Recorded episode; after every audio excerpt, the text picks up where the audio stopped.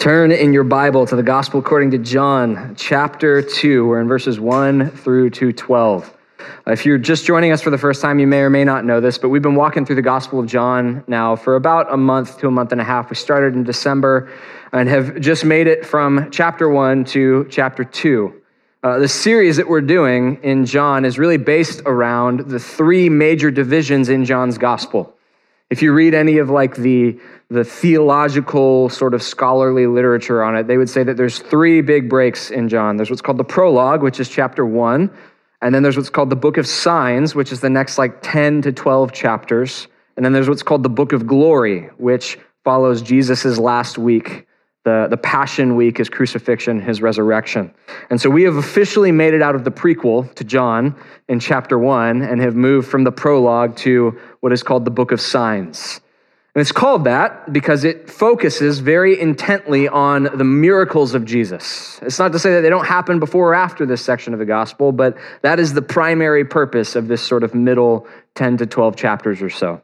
Is the miracles that Jesus performs and what they say about who Jesus is and what they say about what the message of Jesus is.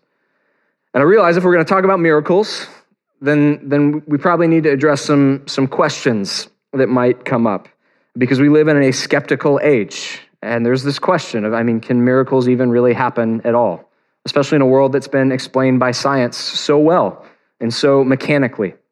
Maybe you've taken like a philosophy class in college, and that's left you with some, some good questions about whether miracles in the sense that they viol- violations of the law of nature can take place. Or maybe you've taken an intro to world religions class. Again, I think a good and helpful thing, but that leaves us with questions. So let, let me say this. When, it, when we talk about miracles, the way that we normally discuss them as a suspension or a violation of the law of nature. But that actually is not a great definition of what a miracle is. That's a definition that goes back to this Scottish guy named David Hume. If you've ever been to Scotland on any of our mission teams, we walk past a statue in Edinburgh of David Hume, and I always mutter uh, curses under my breath because I don't love David Hume. He is probably one of the most famous thinkers to ever come out of Scotland, but this is his big idea is miracles are violations of the law of nature. But if the law of nature normally works the same way all the time, why would you think that it would ever not work that way? That's a, a huge simplification to it. But here, here's the problem with that. Maybe you think that, right? I think most people, if you ask them what's a miracle, they would say it's a violation of the law of nature. The Bible has no concept of the law of nature we, we have this sense that there's these laws that God set up to run the world, and then he sort of steps back and he lets them work that way. And then every once in a while, he like puts his hand in front of the law and stops it and does something really cool, like parts the Red Sea, and then he lifts his hand up and lets the law go again. But that's not actually the way the Bible talks about God's work in the world. Actually, a whole lot of things that we would chalk up to the law of nature, the Bible sees God behind. So you can look at what Jesus says in the Gospels. Uh, where he says that the Lord sends rain on the just and the unjust. And if you were to say to Jesus, well, God doesn't do that, the water cycle does, he would go, and your point is? Uh, like the, the whole thing is continually held up by God. Or you can look at the Psalms, like the passage from the Psalm that we read. Um, there's a section in the Psalms where the psalmist says, God stretches out his hand and he feeds the birds of the air. Can I just tell you, nobody in Israel saw hands dropping like acorns and worms from the sky? That's not what they meant. What they meant behind the natural processes, God is at work. There's not these laws that run the world while God's busy doing something else. He doesn't just occasionally suspend the law. All of it is God's work in the world. And so it's actually probably better to talk about the way that God ordinarily works in the world, which we might call the laws of nature, and then the way that God extraordinarily works in, in the world. It's not that he's breaking rules, it's that he normally operates one way and in the miraculous, he operates another way. He normally operates in what we would call natural laws, but occasionally, occasionally he does something different. All of that to say, that was not a question anybody was asking when John wrote his gospel. And that's not really a question that anybody outside of the West is asking even now as they read John's gospel. The universal understanding of human history is, of course, miracles happen. Of course, these things can happen. The question is not can they happen? The question is what on earth do they mean? And that's, that's the question that, that I want us to think about as we come to our passage for the evening. Because that's the question that John means for us to ask. What does this miracle say about who Jesus is? And what I think we find is that as we read a passage like this, we're not just reading the miracles of Jesus, but the miracles of Jesus are reading us and saying something about who we are and saying something about who Jesus is. So let me read our passage for us. It'll probably be familiar to many of you, and we'll jump into it. So, chapter 2 of the Gospel of John, verse 1. On the third day, there was a wedding at Cana in Galilee, and the mother of Jesus was there. Jesus also was invited to the wedding with his disciples. When the wine ran out, the mother of Jesus said to him, They have no wine. And Jesus said to her, Woman, what does that have to do with me? My hour has not yet come. His mother said to his servants, Do whatever he tells you. Now there were six stone water jars there for the Jewish rites of purification, each holding 20 or 30 gallons. And Jesus said to his servant, or said to the servants, Fill the jars with water. And they filled them up to the brim. He said to them, Now draw out some, take it to the master of the feast. So they took it. When the master of the feast tasted the water, now become wine, and did not know where it came from, although the servants who had drawn the water knew, the master of the feast called the bridegroom. And he said to him, Everyone serves the good wine first. And then when the people have drunk freely, the poor wine, but you have kept the good wine until now. This was the first of his signs that Jesus did in Cana in Galilee, manifested his glory, and his disciples believed in him. So here's the scene that we have in this particular portion of John's gospel. Uh, that Jesus is in this town called Cana. You might remember it from last week. It's Nathanael's hometown. It's about 12 miles from Jesus' hometown of Nazareth, where Jesus grew up. And Jesus is attending a wedding. It's not just Jesus, it's Jesus and his disciples, and his mom is at the wedding. You notice Joseph is not mentioned. Most people would say this is probably because Joseph has died at this point in Jesus' life. And so it's Jesus' close friends and his, his mom at this wedding. But you'll notice something else that John says is that this all happens on the third day. Maybe you haven't picked up on this, but in the first chapter of John's gospel, he's actually giving you a layout of a week. Once John the Baptist shows up, he says, This happened the next day. And then the next day, this happened. And then the next day, this happened. And now he says, On the third day, this happened. If you follow sort of the Jewish reckoning of time, the calendar that would have been in place in Jesus' day, and you leave out the Sabbath because nobody's doing anything on the Sabbath, we've just seen a whole week in the life of Jesus, and now we're on Sunday. This whole event is taking place on the third day from when this started, which puts us at Sunday, this day that was going to have profound significance by the end of Jesus' life. But Jesus is at a wedding. And I don't know if you've ever considered how unbelievable that is. Like how, how surprising that is, given everything that Christians say about who Jesus is. Here, here's what I'm afraid of.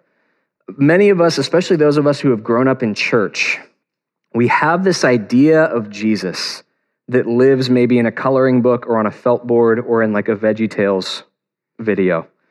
That, that he is sort of hovering through reality, that, that, that he's so godlike, that all these stories in the Gospels are like Jesus sort of coming down from the mountain to occasionally talk to people, and then he goes back up the mountain and prays and, and does all sorts of wild stuff.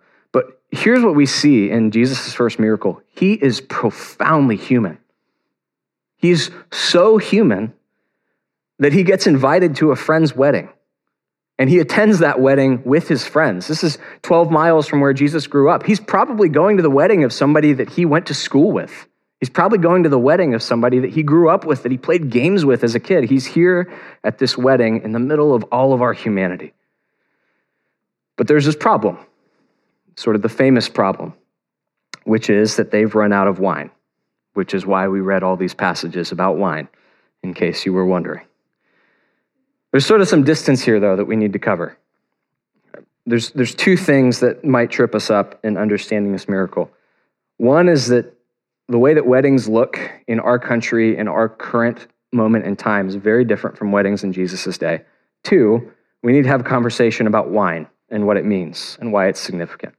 So let's start with weddings.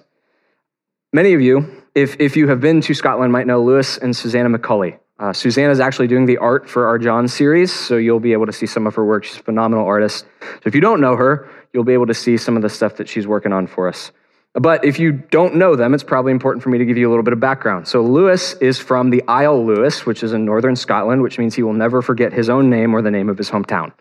because he is from a city with the same name as the one that his parents chose to give him. Susanna's from somewhere in the Midwest in the United States. I probably should have asked her. Michigan? There you go. Um, so they met through mission trip and fell in love and decided to get married. But because they're from opposite sides of the pond, they decided to throw two different wedding celebrations. I don't think they did two ceremonies, but they had two celebrations. And so when Lewis flew over, kilt and all, for his wedding in the United States, he, he was telling me that he had this crazy sort of cultural confusion because they got about an hour or two into the reception and people started leaving. And, and, I can't remember if he went to Susanna or if he just like took a step back and asked somebody, but he was like, Are they mad at us? Like, did, did we do something wrong? And, and I think he talked to Susanna about it, and she's like, No, that's what people do. They, they sat through the ceremony, they've been here for two or three hours, and he goes, What? Like, we bought all this food. Like, we rented this space for 10 hours. Why are they leaving? Because in Scotland, when you throw a wedding, everybody stays until the very end, no matter how late that is. And they drink all of the alcohol and they eat all of the food. That's just the understanding of weddings in, in Scotland. And so for Lewis, he, he comes into our American understanding of a wedding, which as long as you, as you stick around for the ceremony and shake the bride and groom's hand, then you're fine. And he's offended. He's like, these people are leaving when I spent all this money on this really cool party that they're not sticking around for. Weddings in Jesus' day are sort of like that, not our version, Scottish weddings, but multiplied to like the nth degree. Because there's a pretty good indication, if you look historically, that weddings in Jesus' day lasted for a full week. And it was the duty of the person sponsoring the wedding to make sure that there was food and beverages for everyone for that entire week. If you have planned a wedding and you know how much that stuff costs, it was still expensive in Jesus' day. And it was actually taken so seriously that if you ran out of food or alcohol, you could be sued by the people attending your wedding. so, Jesus is at this wedding, and the bride and groom run out of alcohol. That's incredibly embarrassing for them, but also it's a legal threat. They, they could get, their family could get sued for not properly stocking the open bar in Cana of Galilee. Pretty crazy, right? So, that's the first thing you need to understand about what's going on. Here's the second thing that we need to have a conversation about uh, it is the place of alcohol in the Bible. Now, um, Andrew Wilson, who's a, a really great theologian from England, was writing a book about this issue. And, and as he was beginning to think about the book, he posted this tweet and he asked this question what does it say about Jesus that turning water into wine is his first miracle? And, and the first response he got back was from another UK theologian, and his response was, It says that Jesus was not a Southern Baptist. And in some ways, I think that's probably true. The reality, though, is that being a Baptist church, as Bay Life is, and many of us coming from that sort of background, we have kind of a strange relationship with alcohol. And, it, and it's not unfounded. Like, here's the reality is that there are no doubt people in this room whose lives or the lives of their friends or families have been totally destroyed by substance abuse. You have experienced the horror of this particular substance being misused and abused, and changing and distorting and corrupting relationships. And that is profoundly painful. That's something I can't begin to imagine. It's something that, that you rightly recoil in thinking about. And I recognize that there's also some of us in this room who, for whatever reason, choose to abstain from alcohol entirely. I would be in that category. I do not drink, and it's not because I'm not old enough to drink. It's because I'm straight edge. Uh, I realize that there's also people in this room who don't drink because you're not old enough to drink, and you shouldn't. If you are not old enough to drink, you should not drink. You should obey the laws of the land and honor those. And then there's those of us in this room who do choose to drink. All of that to say, all of the different backgrounds that we come from, the Bible uses wine in particular to carry a whole lot of symbolic meaning. It carries a lot of weight in Scripture. It means something when it comes up. So you might have noticed this in, in the passages of scripture that were read. I, I, read a portion of Psalms that says that God gives us wine to gladden the heart of man. Lydia read from Amos and Isaiah, talks about the day of the Lord being a day where there's new wine, that wine will flow from the hills. And the reason for that is because in the Bible, wine is a symbol of God's blessing. It's a symbol of God's kindness. And this is a symbol of peace. It's a symbol of peace because it takes a long time to produce wine. Grapes don't grow in a day, even if they're GMOs. It takes a long time. And so, if your country is under attack and you're constantly being moved from one place to another, there's not any wine. Wine only happens when a country is stable and peaceful because it takes years to produce. And so, when the Bible talks about wine, it's talking about something that is meant to be seen as symbolic of God's blessing on a community of people. And ultimately, it's meant to be seen as a source of joy when it's used rightly, in moderation. So, here's what's going on in this wedding. One, they're under a whole lot of cultural pressure because they just ran out of wine and could get sued for it. Two, the symbolic presence of God's blessing and joy has just disappeared. This wedding that is meant to be a place of joy and celebration the joy has just dried up. And that's something that we can all relate to, no matter how we relate to alcohol. Because all of us, at some point or another, in whatever field of life, whatever part of our relationships, we've felt the shine come off. We felt the paint chip. We felt this thing that we thought was going to bring us joy run dry. Maybe that's a dating relationship that you were super excited about at one point, and it's just not what it used to be. Maybe you invested a whole lot of time in a college degree that you really thought was going to make your life better, that you were going to get that perfect job, and that you were going to be happy, healthy, and well. And the wine has dried up, metaphorically speaking. The joy is not there anymore. It can't make good on that promise. That's, that's what's happening at this wedding that Jesus is at the blessing is gone. So, what happens when the wine dries up? We're told in verse 3 that when the wine ran out, the mother of Jesus said to him, They have no wine. And Jesus said to her, Woman, what does that have to do with me? My hour has not yet come. Now, let's acknowledge Jesus sounds really harsh here.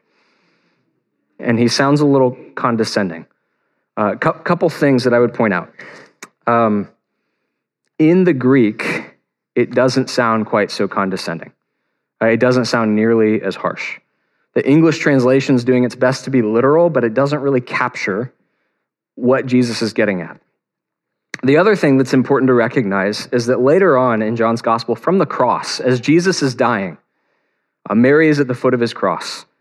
And he says to her, Woman, behold your son. And he sort of gestures to John, the apostle. And then he looks at John and he says, Behold your mother. And the reason why Jesus says this is because he wants someone to take care of his mom after he dies. And so this is an act of it's an act of compassion on Jesus' part. So he uses this phrase to talk to Mary in, in instances of profound compassion. It doesn't seem like he means for this phrase to be harsh or condescending. And then the last thing I would say is, and I guess this is one of the fun things about the Bible, there is no other instance in contemporary Greek literature of anybody ever talking like this. So nobody really knows what Jesus means. Uh, Jesus is the only person who uses this phrase to talk to his mom. So we can't really tell how it was used like this. But here's what's important Mary doesn't see it as a rebuke, doesn't see it as confrontational, doesn't see it as Jesus even turning her down.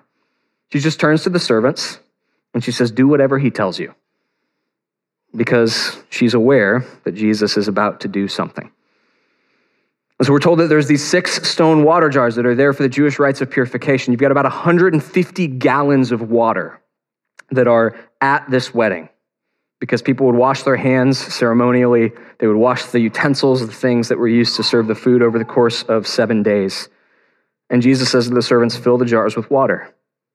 So they filled them to the brim. And then he says, Now, Draw some out, take it to the master of the feast. And so they did. And the master of the feast finds that the water has become wine. He doesn't know any of what's just transpired. The only people who know are the servants and Mary and the disciples, and you by virtue of listening in on this story. Which is an astounding thing, isn't it? That the first of Jesus' miracles is one that he more or less does in secret. Hardly anybody knows about it. It's something he does behind the scenes, subtly. But the water turns into wine, and not just any wine, that the master of the feast says that it's the best wine, that the best has been saved for last. So, John summarizes by saying this this is the first of Jesus' signs that he did at Cana of Galilee. It manifested his glory, and his disciples believed in him. And this is what I want to kind of hone in on. Why is this the first thing that Jesus does? Like, of all of the miracles that Jesus could do, and there's a lot because he's going to do at least seven more in this section of John, including raising people from the dead, the first thing that he does is to, behind the scenes, without any fanfare, turn water into wine. And he does that first because he's making a point.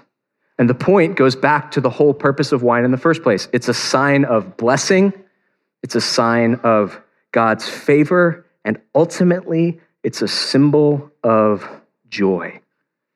This is the first thing that Jesus does as he's introducing himself to the world is to bring about this symbol of joy. It's as if he's saying, My whole ministry, the purpose of what I'm about to do, everything you're about to see, the purpose is that it should be marked by joy. It should be marked by blessing. It should be marked by excitement.